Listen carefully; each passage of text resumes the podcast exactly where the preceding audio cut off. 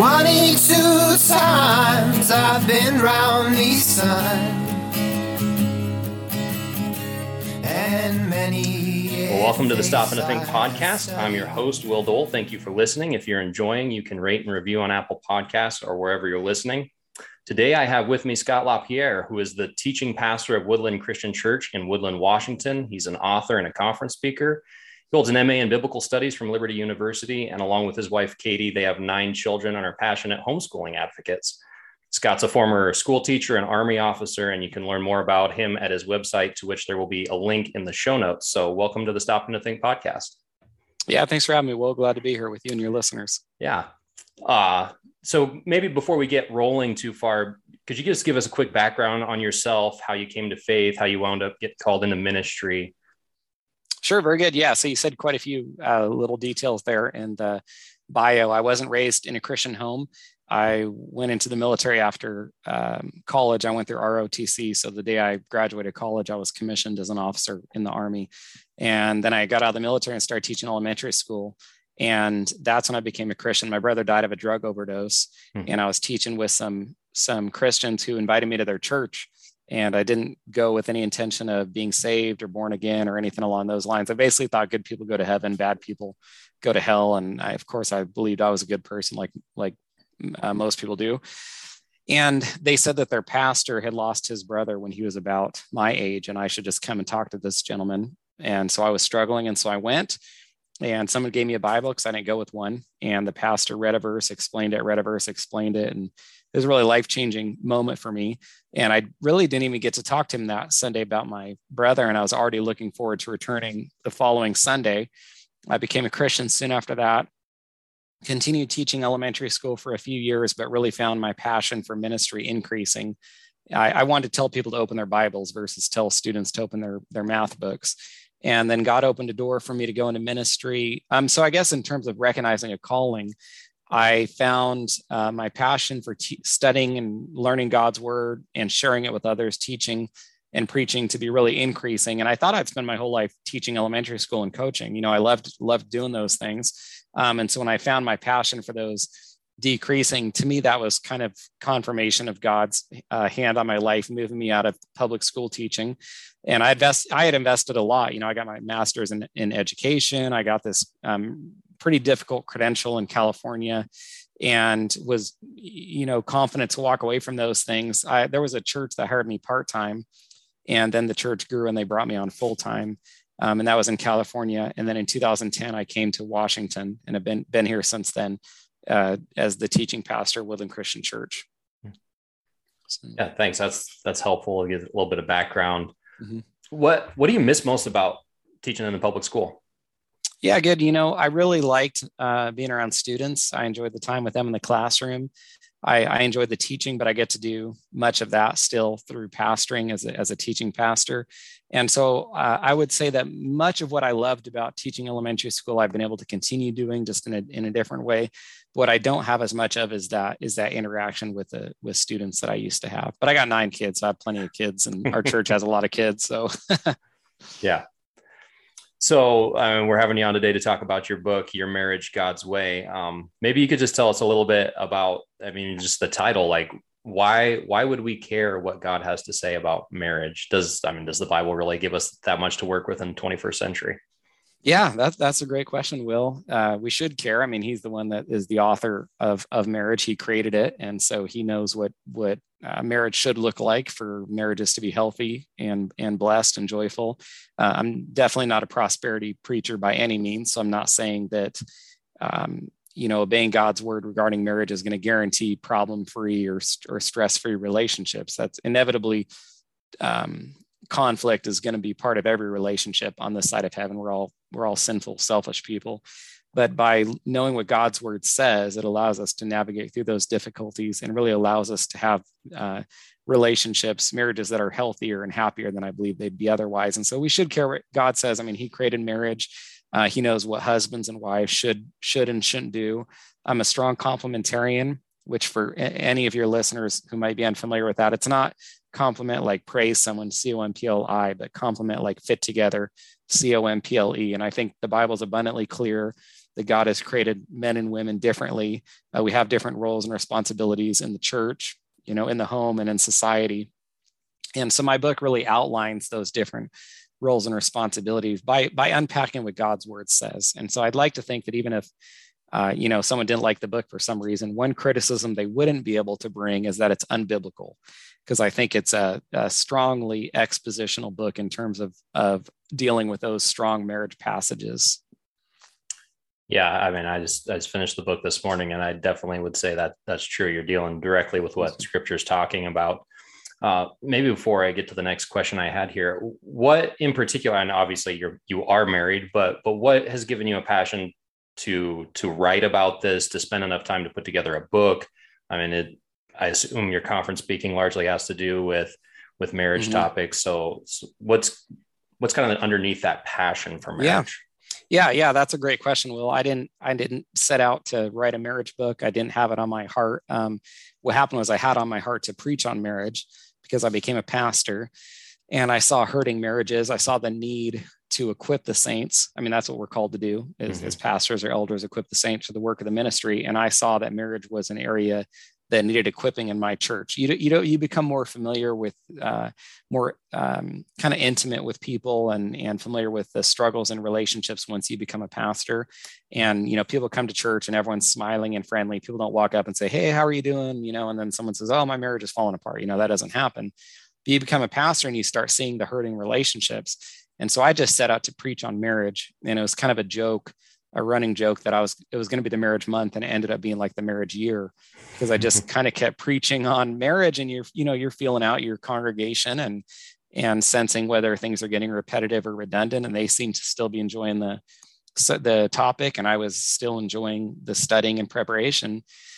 And my wife had been nudging me for a while to write a book, but I had, you know, 500 other things to do. It's, you know, I can work from when I get up till I go to bed and still have more work. So my, you know, with an inbox that's always full, I wasn't looking forward to trying to add on writing a book. But after all Katie's encouragement, I decided I put these sermons together.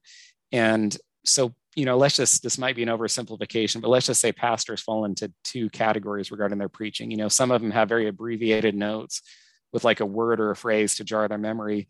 And others are like manuscripters, like John, in the vein of John MacArthur. And so I'm more of a manuscripter, writing out my sermons very thoroughly. I familiarize myself with my notes. So, you know, over the course of the week, as I'm polishing and refining my notes, I'm familiar with them so I can be extemporaneous.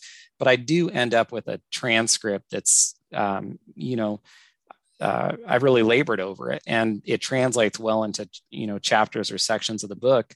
And so Katie would say, "Hey, you know, these sermons, you pour your heart into them. Every one of them is like a love gift to the congregation.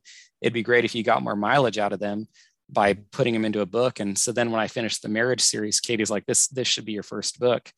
And that's just kind of how that came about. You know, every sermon is 20 to 30 hours laboring in God's word, and then almost a year of sermons going into this book. And so there was hundreds or thousands of hours studying scripture behind Your Marriage, God's Way. I mean, and that's why I gave it that title, because I thought, you know, it's having a marriage God's way, because it's what he says in scripture. Yeah. Now, and you don't shy away, and as you work through the book, from saying, I mean, obviously there are lots of positive, happy, wonderful things scripture says about marriage, but scripture also says some hard things, especially that kind of cut against the grain of our culture in the 21st century. In chapter 4 of your book, you discuss the biblical pattern of male leadership. And so what do you do with things like in the book of Judges, where we have Deborah, instances like that, where there is female leadership in scripture? Does that cut against what you're saying? What do you do with those kind of passages? Yeah, that's a great question, Will. And pretty much in any conversation about male leadership or male headship, whether in the home or in the church, Deborah is pretty much the premier name that comes to mind, because she didn't just occupy some sort of, you know, superfluous position. A judge is one of the premier. They were military leaders. They governed the land for, you know, 3.5 centuries between the, you know, the. After Joshua, you had Moses 40 years, Joshua 25 years, and then you don't have kings for 3.5 centuries, and it's those judges who ruled then. And so Deborah's name comes up, and so there's a few responses to that. First, we know that the verse, the character or verses that characterize Judges, because it's repeated, is that every man did what was right in his own eyes, and one of the biggest mistakes we make as Christians in reading God's word is we take what's descriptive and make it prescriptive.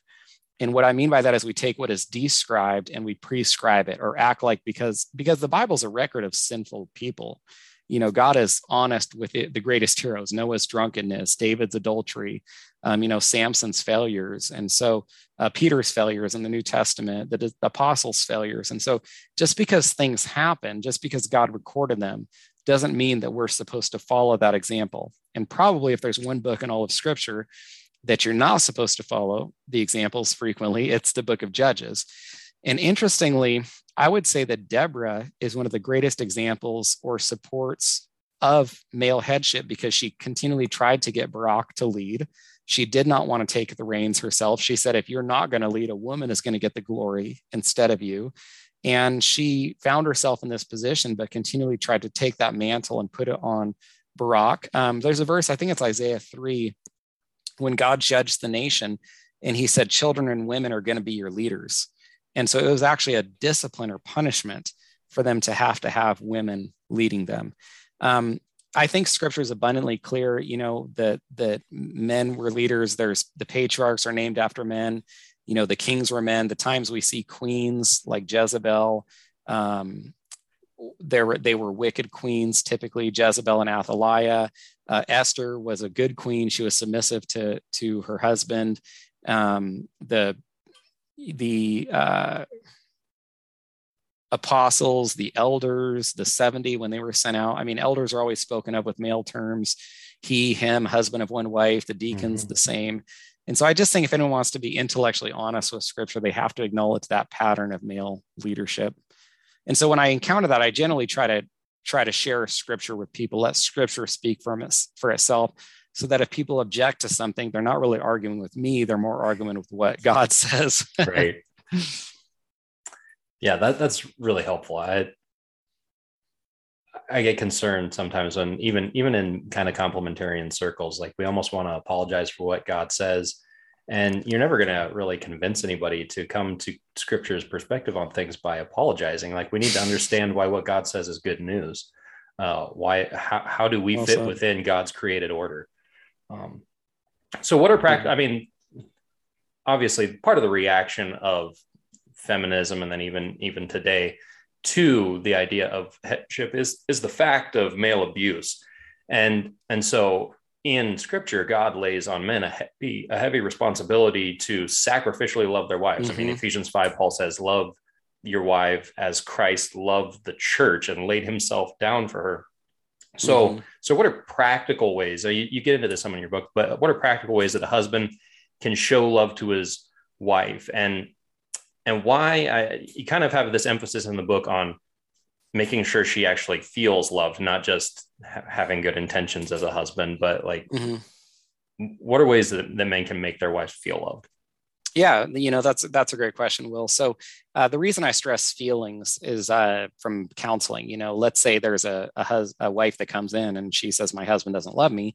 You look at the husband, what does he say? He says, well, of course I love you. I worked hard. I came home today. How can you say that? And then, you got a husband that says, my wife doesn't respect me. And what does she say? She says, well, of course I respect you. And so I found myself so frequently encouraging people to not make statements about what they think I don't want to hear a husband say, well, I think I love my wife. I want a husband to be concerned with how his wife feels. So that's what's behind it. And so in counseling, I'm frequently, if a husband claims he loves his wife, my question to him is, well, how does your wife feel? And when the wife claims she respects her husband, my question is, well, how does your husband feel? Does he feel respected when you do that? And so regarding what allows a wife to feel loved, I'll give an example. This past week, our church went to family camp, and we go to camp twice per year. And this is the camp where there's tents and it's kind of roughing it. And Katie didn't want to go, and nobody wants, my wife, Katie, at camp more than I do. But to love my wife this past week meant to allow her to stay home with our baby and for me to take the other kids. And I would have loved to have had her there. It's not like I enjoyed, doing these meals by myself and so forth and taken care of. I think she was home with the smallest ones, 2 or 3. So I had the other six or seven there. And but that's, you know, being a husband who loves his wife. It's not being a dictator. It's not being chauvinistic or narcissistic. It's not saying, you know, being large and in charge in your home. It means saying, hey, you stay home and I'll take these kids to camp. You rest, nurse the baby. You're up at night with our son, and you relax. And I hope can be more rested at home than. So, yeah, I mean, you can lay down the submission card and say, hey, you're coming to camp with me. But at least that's just one example just from this past week of what it looked like for me to love my wife is not to push her. And when I started pastoring this church, the leadership was really good. They said, hey, we're hiring you. We're not hiring your wife. And so your wife's priority is your home and your children. And they have, you know, supported that throughout my years here. I will say one thing, Will, that I've noticed through my marriage conferences or my ministry with marriage, most women's complaint is not that they have to submit to their husband or that they have to recognize their husband's headship. The most common complaint I hear is my husband won't lead. I wish he was a spiritual leader. I wish he would read the Bible.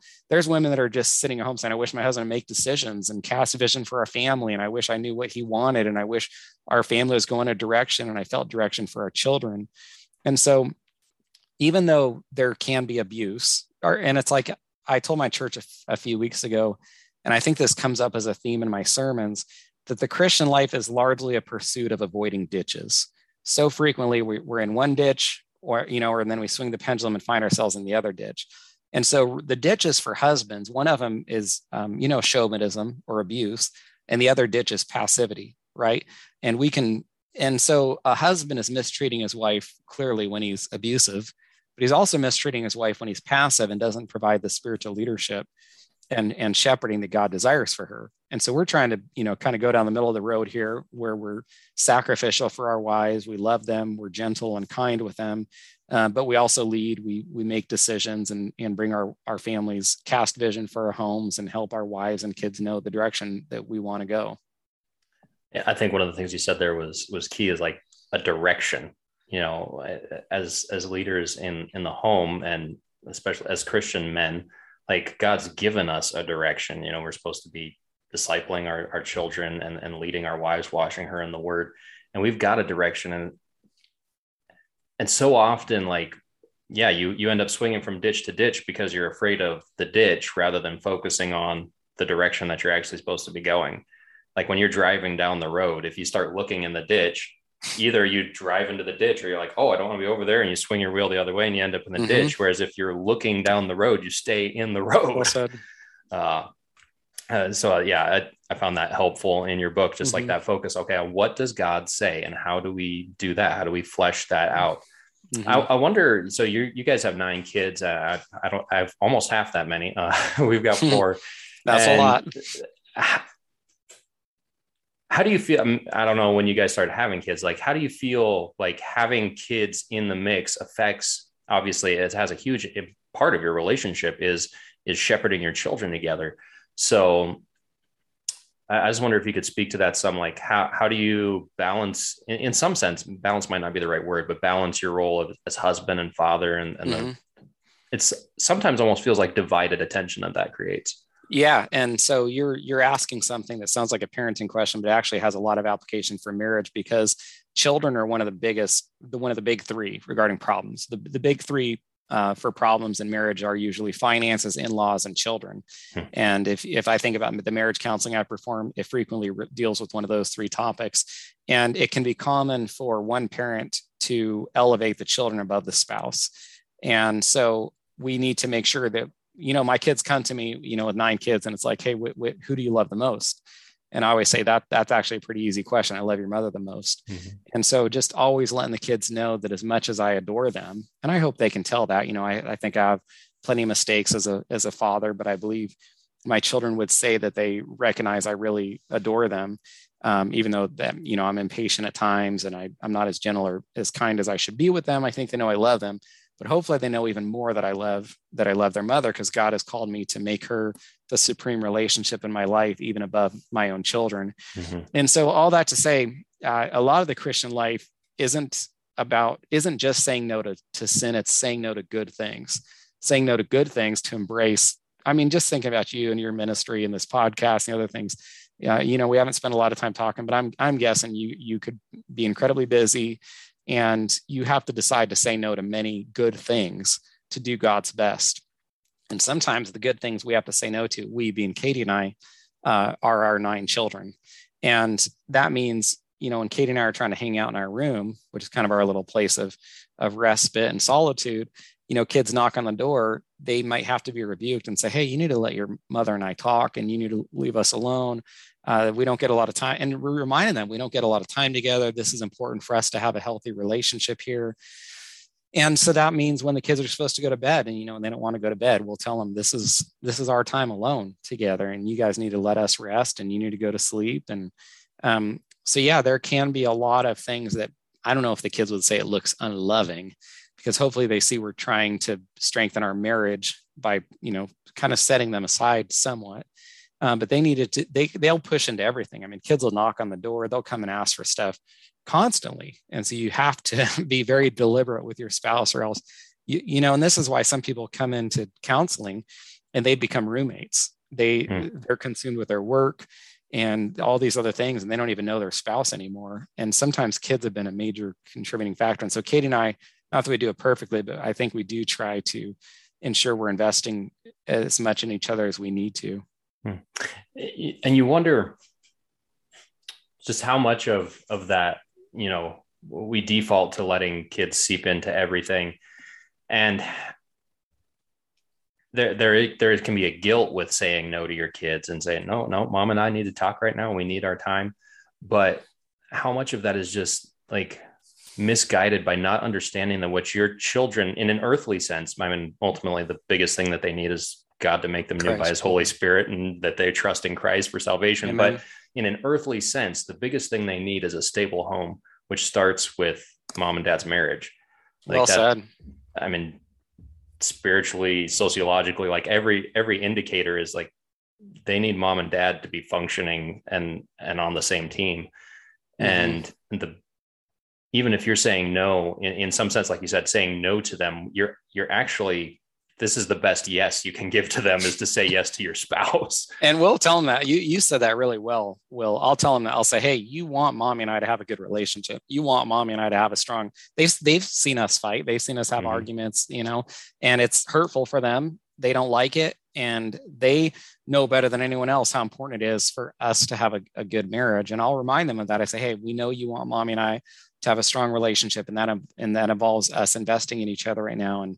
And saying, and it's a testimony to your children. They're going to grow up someday, and my sons are going to treat their wife the way they see me treat their mother, and my daughters are going to treat their husbands the way that they see Katie treating me. And so they need to see this just from a standpoint of an example that's being set for them. Yeah, that's really helpful. I wonder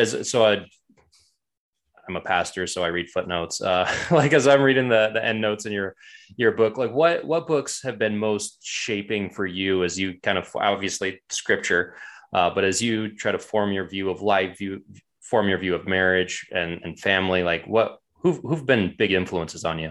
Yeah, good. So I've been blessed by John MacArthur's ministry. I'm listening to his podcast right now, the MacArthur. Is it called the John MacArthur podcast for expository preachers? Any of your listeners that, you know, are in ministry, elders, do any Bible teaching, they might check it out. It's very well done. I've gone to the Shepherds Conference most of the past few years when it's been available. I've been blessed by John's books and his commentary and his preaching. And Knowing God is a book I read by J.I. Packer early in my ministry. I would say solid commentaries have been the biggest asset to me, because I really want to understand what God's word says, and I want to relay that to my congregation. And so it's pretty common for me to be looking at commentaries throughout the week on the verses that I'm going to be preaching on. And so I would say to really get your hand on some solid commentaries. Some people get really deep into Greek and Hebrew, but I find that for, you know, most sermons, there might only be a couple words that I have to understand the Greek and Hebrew, because, you know, we have good English translations. I preach from the ESV. I use New King James for a lot of years. And as if we can get some good commentaries, we can get a good grasp of what God's word is saying to then exposit that to our congregations, and commentaries end up being a big asset for that. And so John MacArthur, I have Warren Wiersbe, his commentaries have been a big blessing to me. I've used them. It's probably one of the first ones I use. I have a Thomas Nelson Study Bible, Moody Bible. Those are full volume commentaries that have been very helpful for me as well. That's helpful. I really appreciate your time, Scott. I appreciated reading your book. How can listeners find out more about you? If you've got anything else you want to add before we wrap up. Yeah. Thanks, Will. So we talked a lot about marriage in this interview, and I have a free gift I'd be glad to give your listeners. It's called 7 Biblical Insights for Marriage. And it's a pretty short read. Actually, it's just kind of excerpts from my marriage book. You know, to be candid, I hope if people like that, they might end up getting my marriage book. But if they don't, then I'm glad that I was able to invest a little bit in their marriages. And so there's just 7 insights and some discussion questions. And people can get that for free from my website, ScottLaPierre.org. And I'm sure you'll put the link in the show notes. On my website, there's also a contact page, and I get all those messages that go straight to my inbox. If I can answer any questions, pray for people anyway, they can check that out. And my marriage conference messages are on my YouTube channel. And if, you know, people can have a marriage conference in the privacy of their own home there, you know, they can download the handouts that attendees get. And it's just like being at one of my marriage conferences. And I'm thankful for any opportunity to invest in people's marriages like that. And then all my books, they can find them on Amazon or Barnes and Noble, wherever books are sold. So yeah, thank you for having me on the show, Will. Thanks for your investment in your listeners and in God's kingdom. It's been a privilege to be here with you. Yeah. Like I said, it was a privilege. I enjoyed reading your book. Been the Stopping to Think podcast. I'm your host, Will Dole. Thank you again, Scott LaPierre, for joining us. And until next time, thank you for listening. Once I was the sky, cloudy and blue, gathered above a world full of truth, where folks gather around, pictures that move, their thoughts dance in place to the Bohemian